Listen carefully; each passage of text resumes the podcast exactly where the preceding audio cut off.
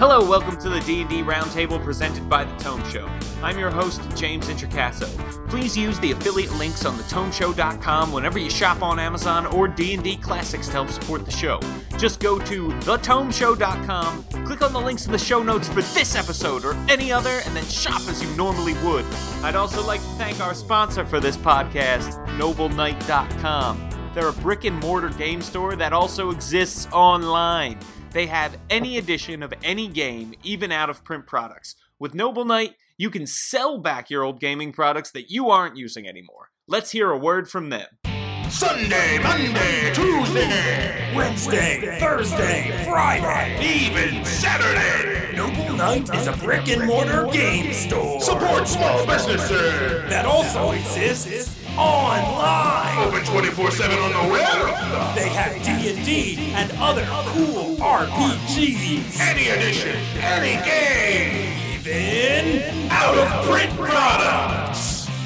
And at a discounted price. That's out of control. Have a bunch of old game products collecting dust? Dangerous allergens. Noble Knight will buy the old stuff you aren't using anymore. Looking at you, Indiana Jones RPG. So go to nobleknight.com and get buying and selling. Take back your lie. and tell them The Tome Show sent you.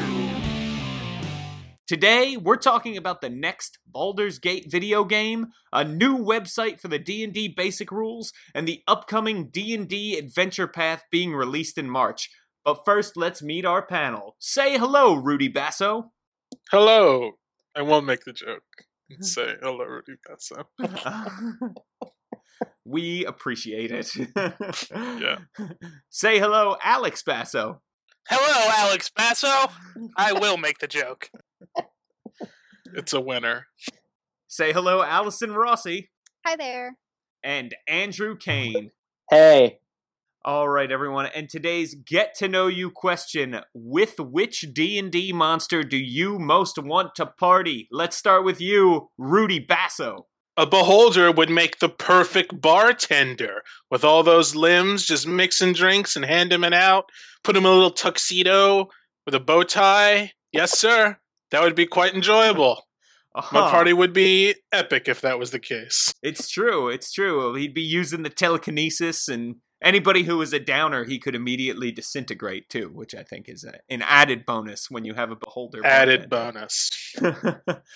Allison Rossi, who would you most like to party with from the D and D Monster Manual?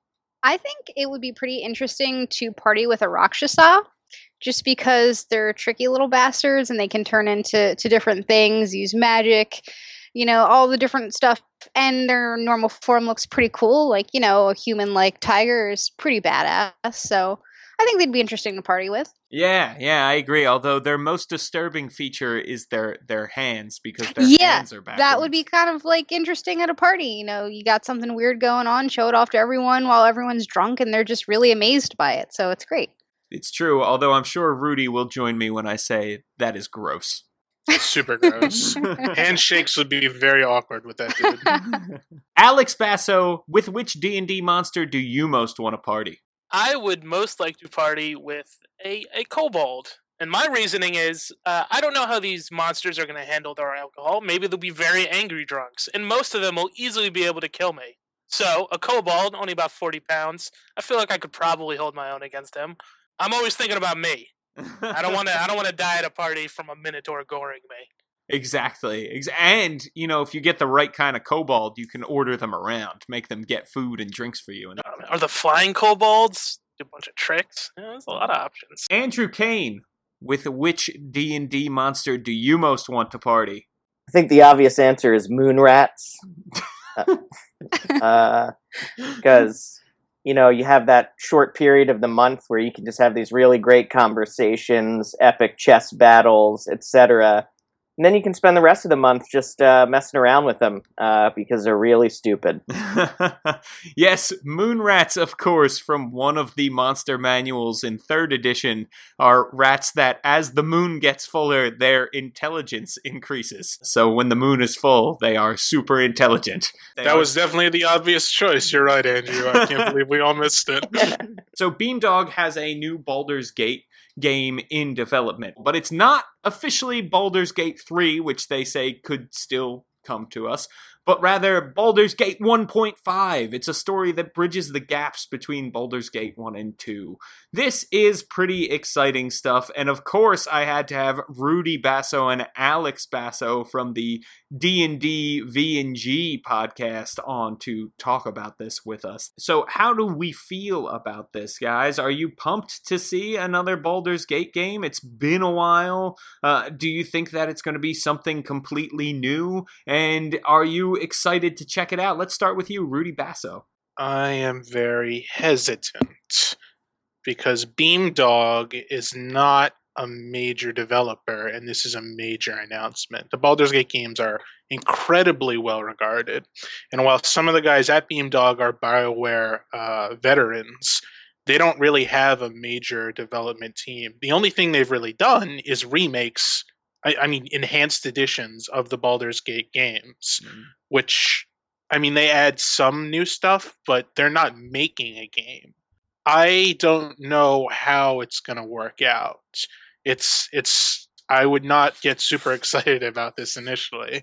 The other thing is uh, I don't think it's good for Dungeons and Dragons to make a game based on second edition rules, which is what they plan. They're not converting it to fifth edition. They're they're using second edition. So I I feel like if new players get into it and start playing it, one they might be confused because the rules are very confusing and two if they decide they want to run out and try this at a table that will also be like oh this is not at all what we were playing so i think it's great that someone is out there interested in making a Baldur's Gate game but i don't know if it's in the best hands with these guys necessarily.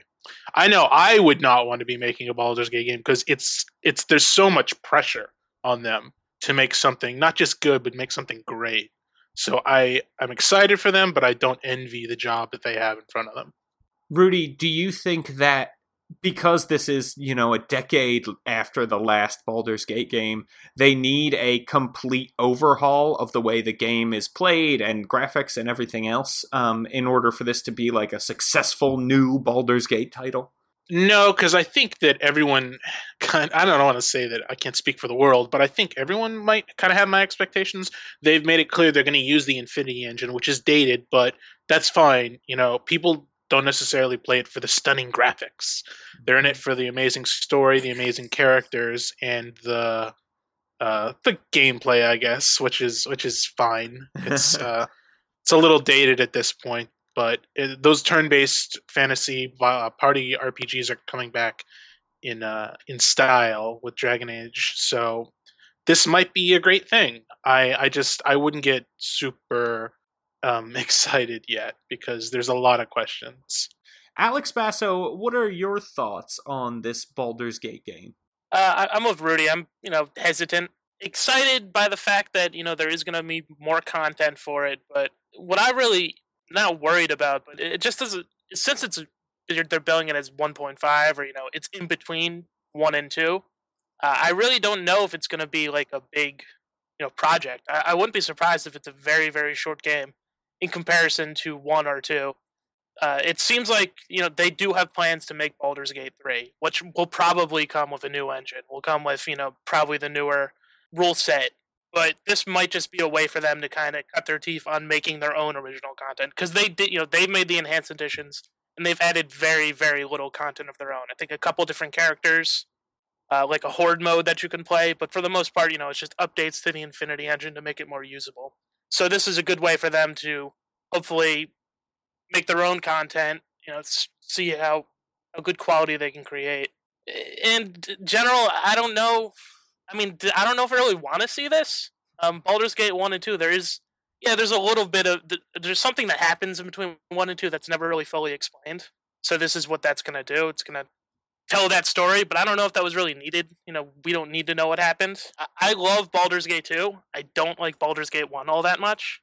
So, and that's mostly due to the fact that Baldur's Gate 1 are the early levels of Dungeons and Dragons. It's level like 1 through 8, which is like the most boring gameplay.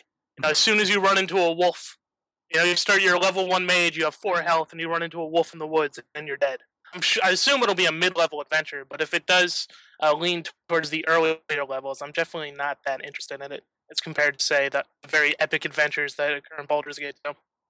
Sure, I think you're definitely right about low-level D&D play in a video game. It's a lot of fun at the table, but uh, not necessarily a lot of fun when you're trying, you know, hitting the rest key after every battle uh, so that you can have a chance of surviving in a dungeon filled with monsters. The other thing is, I did get the impression a little bit that this is sort of uh, a way for them to keep interest in Baldur's Gate up before they release 3. And it would be a bad thing for them if this was a bad game because that may actually hurt the rep a little bit.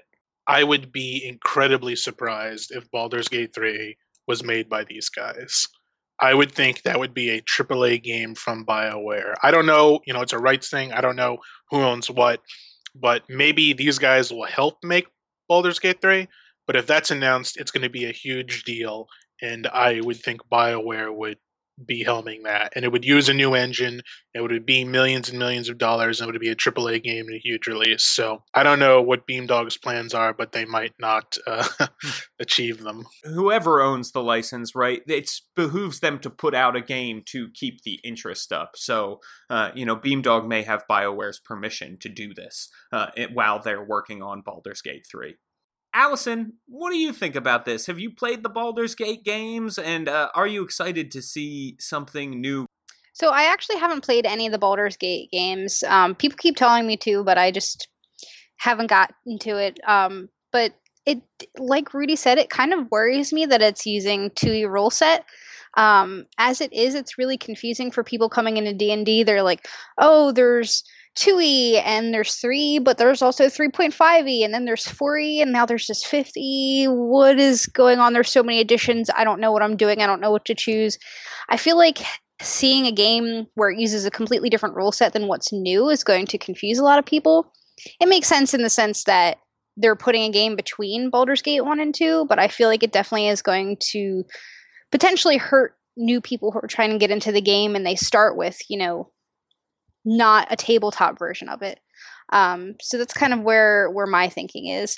It also worries me how they're going to place it in between the two games in in terms of story and timeline. Uh, so it should be interesting to see what they do with it. Where the story suffers is is this well thought out? Is this something that sort of they've always kind of planned on doing, or is this a thing that has been rushed because they really want to try to see if they can make it happen. And I think it's also interesting. It might also be a good time for it in a sense of I feel like a lot of the games that I saw on the recent Steam sale, people were really loving the top down games. Mm-hmm. So maybe that's also what they're trying to kind of go after the people who are interested in those types. Um, maybe want to get into D&D but don't know where to start, but I feel like definitely the different rule sets is going to cause some confusion, but I guess we'll see where it goes if it goes anywhere. Uh, Andrew Kane, what do you think about this Baldur's Gate 1.5 announcement? Uh, I also have not played Baldur's Gate.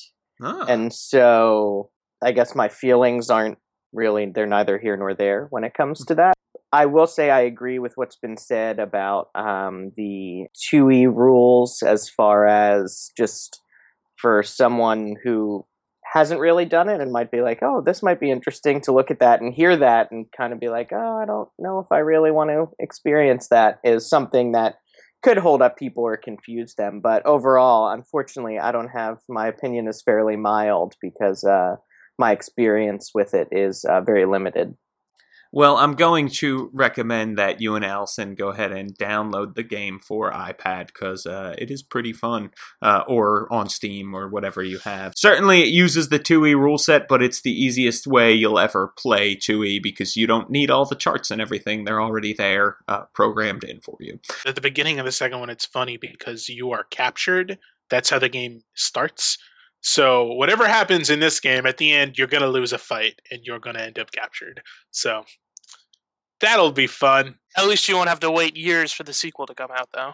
Let's talk about the new D&D Basic Rules website. So the player basic rule PDF, all of the information that's in there has been turned into a pretty awesome website You can, uh, you know, search through it. Uh, they have a, a very handy table of contents uh, that's on the left hand side, so you can jump back and forth between sections pretty easily. It's actually uh, I, I was using it last night while I was playing a game of D and D, and uh, it's really really great really effective really easy to to jump from one thing to the next and it's pretty cool that uh, wizards went ahead and and did this with these rules uh, one can probably assume that they will also be doing this, you know, with the uh, DM basic rules as well. Um, once those are finalized and they have all the info in there.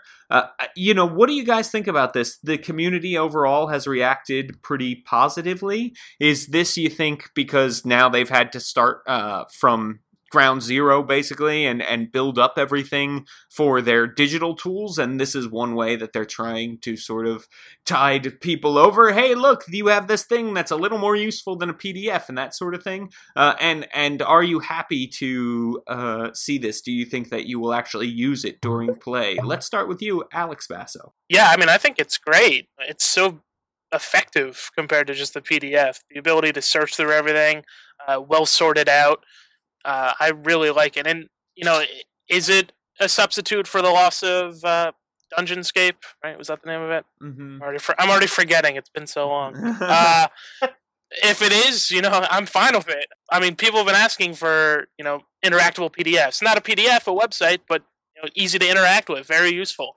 I'd love to see this for uh, you know the player's handbook. So definitely, I'd say a step in the right direction.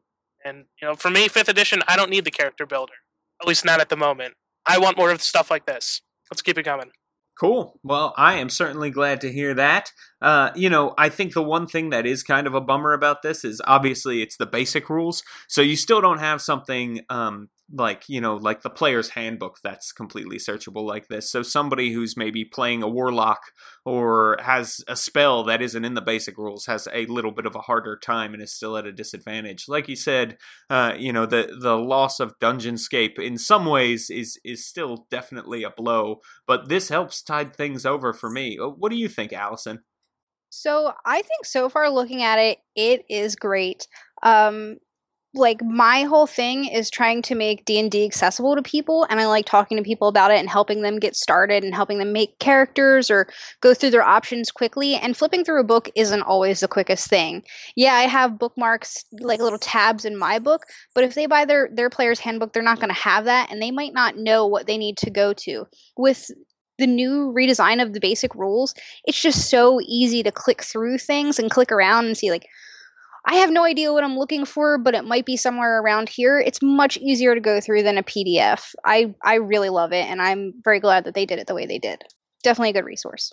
andrew kane what do you think Uh, I think it's a huge step in the right direction as far as the digital age that we live in and the resources that are available to us. Um, obviously, as you said, um, it just being the basic rules, there are certain things that, on the one level, I'm like, oh, I wouldn't be able to use this. But um, as I'm playing a uh, cleric in one game right now, and I'm already seeing the spell list uh, certain ones that'll just be easy to more quickly access than just kind of the big list of spells in my book or whatever. And I also understand if maybe putting the whole player's handbook in this format might not work or it might take a while.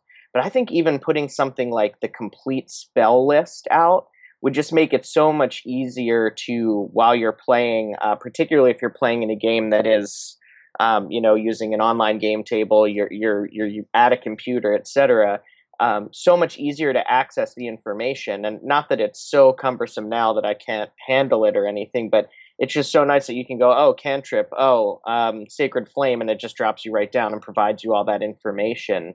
I love the ease with which you can use it, and I think there are at the very least certain aspects of the game where a full listing in this format would be hugely helpful. Uh, so I, I think it's a it's a step in it's a great step in the right direction. Sure. And when you're talking about playing at the table, one of the things that's really cool is I checked it out on my iPhone and uh, it works great on Nice. a mobile phone, um, which is really cool. So if you're, you know, if you're at the table, anybody has access to the basic rules for combat and that sort of thing. Um, you know, and it, and it gives a chance for like, okay, I can look this up real fast on the phone, uh, probably faster than the guy with the player's handbook if you're looking up something like grapple rules or whatever.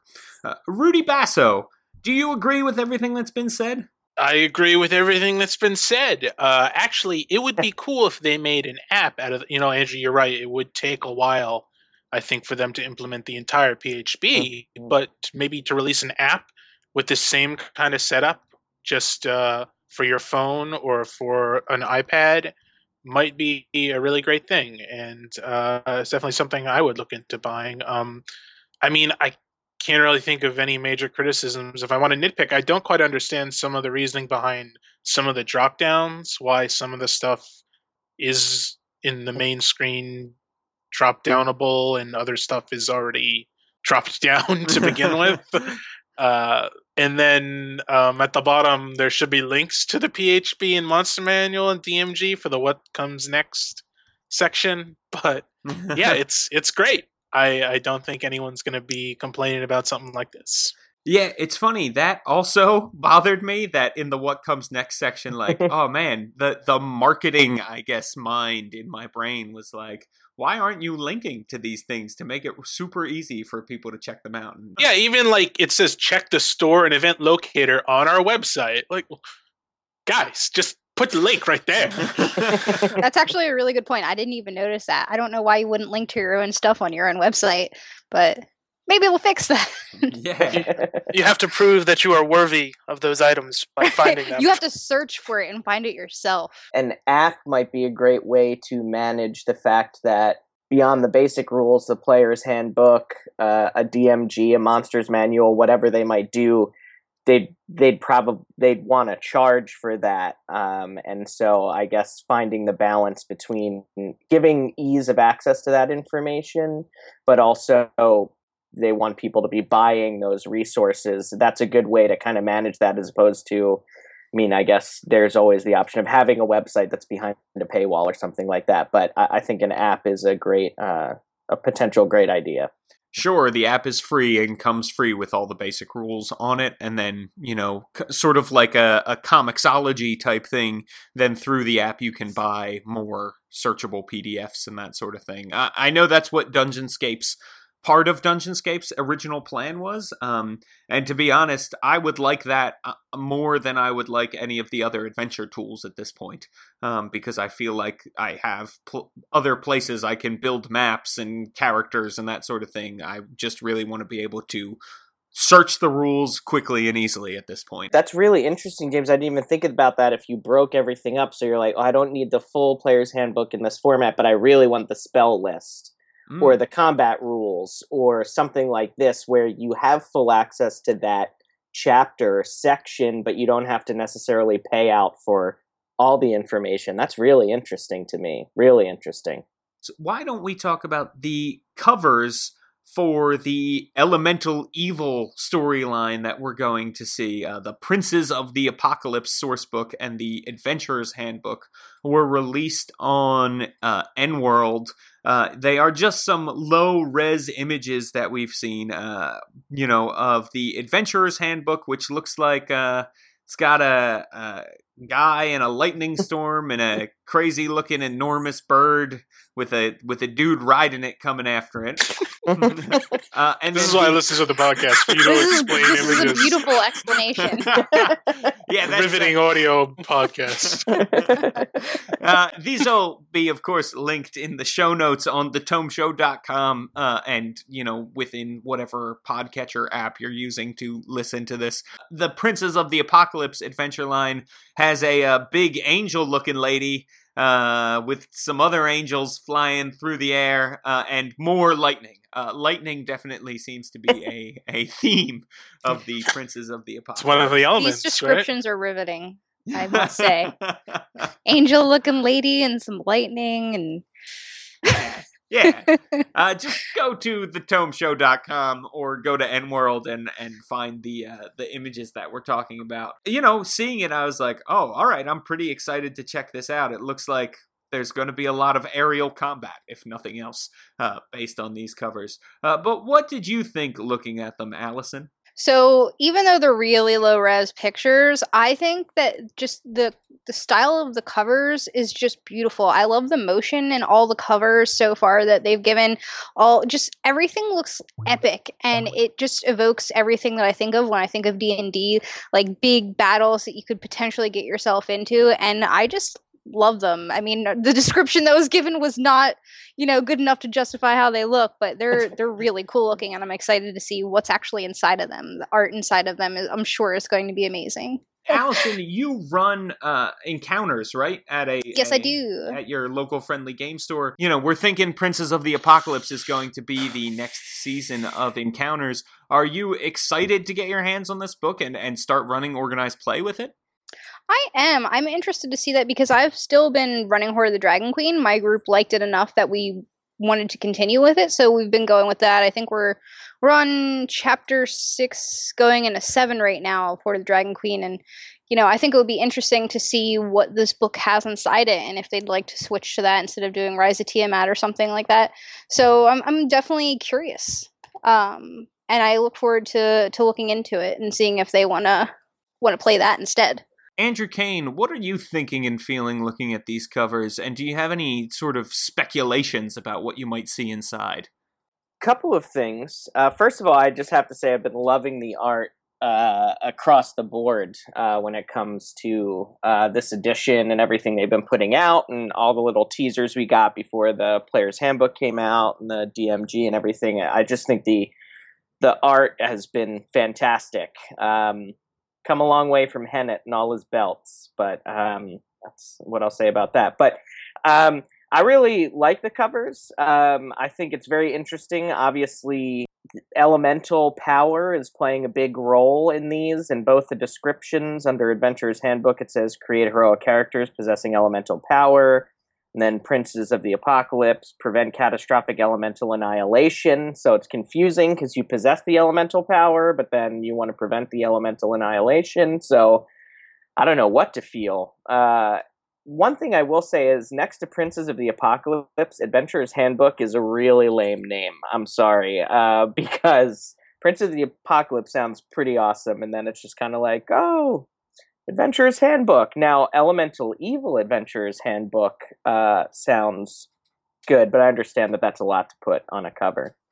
But uh, I really, I mean, I, it certainly whets the appetite and makes me want to look deeper. Yeah, and a lot of people have speculated that the Adventurer's Handbook may still have a subtitle because Wizards may put out future Adventurer's Handbooks to mm. go with future storylines. Um, of course. Uh, we're not seeing that on this cover, but that doesn't mean it's not necessarily going to be added later, um, since these are very low res images and possibly even works in progress at this point. We're still pretty far out. They could change a lot if they wanted to. Rudy Basso what did you think about these covers? And speculate with us. What do you think's inside? Sure, those covers look good, but uh, you hear Elemental Evil, my mind immediately goes to that old temple that is the Temple of Elemental Evil, which is Greyhawk. Right. Which makes me think they might be lifting famous, you know, icons is a big thing they've always been talking about with this edition. It's a big part of their philosophy. Uh, we have Hoard of the Dragon King. That's in Tiamat. That's a classic D and D icon. Are they lifting iconic imagery and adventures from all editions, perhaps, with this one by putting the temple from Greyhawk in here? Who knows? Maybe that might be something neat. We might see some big Dark Sun plot line plop into the Forgotten Realms or something else. So uh, I'm excited. I've been to the Temple of Elemental Evil, as I said. I was not particularly impressed with it. Um, that's got more to do with the video game that I played than the adventure itself. But uh, it'd be nice if we revisited that. It'd be nice for modern gamers. I'd love to see the Tomb of Horrors, huh? How about an adventure in the Tomb of Horrors? That'd be great. um, so I don't know. We'll we'll have to see what it is. Well, and I know a lot of people love the elemental evil storyline in Greyhawk, and you know, seeing the reaction of people online, some people were very upset who are big Greyhawk fans to to see what could possibly be that storyline being retold in Forgotten Realms. You know, there's no confirmation necessarily of that, but that would make sense if you're gonna call stuff elemental evil. Um, so it, it'll be interesting to see where that nets out. You know, I for one am neither a big Forgotten Realms nor Greyhawk fan, so I'm with you, Rudy. I think it would be cool to see that story kind of in in either universe, especially since Forgotten Realms and Greyhawk are very similar flavor wise. You know, Oh, yeah. um, they're not as different as say Forgotten Realms and Dark Sun. Uh, so I, I, I'm excited to see what where this goes, and you know if we're gonna see a a big elemental evil temple inside. Alex Basso, are you excited, and what do you think we'll see inside? So first off, uh, like everyone said, the art is it's good. I like it. It's continuing the theme of 5e art. That's cool. Um, but my big complaint is it's not called the Temple of Lightning Evil. It's the Temple of Elemental Evil. In both books, the only element you see is lightning. They could definitely have mixed it up. Throw mm-hmm. some throw some fire in there at least. That's easy and popular. So mm-hmm. that's that's a little disappointing. Not that much variety in the elements. I mean, Adventurer's Handbook. All I'm thinking about is what class that guy is, and yeah, Canner said Tempest Cleric, which seems to make the most sense. I was hoping it was some sort of Ranger because I want more Ranger options. Give a Ranger a staff. I was hoping maybe, Yeah. maybe that bird was his companion, and that looks dwarf-looking thing riding it isn't someone riding it, but trying to stab it. So all I've been thinking about is possible new builds, uh, you know, new new options for classes, um, which is always what I'm most excited about when any new content's released. the one thing that scares me is mixing different worlds um, within you know the d&d game in general um, there's already people freaking out about mixing forgotten realms greyhawk dark sun blah blah blah whatever just mixing them around um, so that's already upsetting people. I mean i just got into a conversation with someone the other day on reddit where they were upset because i suggested that in your own game, in your own Forgotten Realms world, a deity could die or not exist, or something different could happen than the actual canon lore. So people get really offended really easily about small things. So, so it should be interesting to see where that goes. The arguments that get started on the internet over it. People on the internet, D and D is about using your imagination and changing things. That is exactly the not spirit allowed. of D and D. It's not allowed. so, uh, If no. it's canon, why would you mess that up? Gosh. Where can people find you, Rudy Basso? Hey, you can follow me on Twitter at Rudy Basso, R U D Y B A S S O.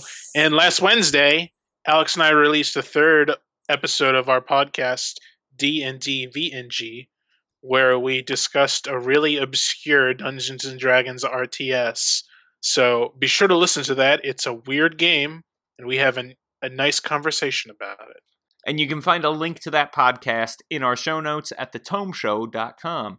Alex Basso, where can people find you? Uh, people can find me on Twitter at Twitter. Wait, twitter.com. Sorry, I'm new. To the, still new to the Twitter thing. At yo underscore Alex Basso. Right? I don't need to say the Twitter part. You guys know that.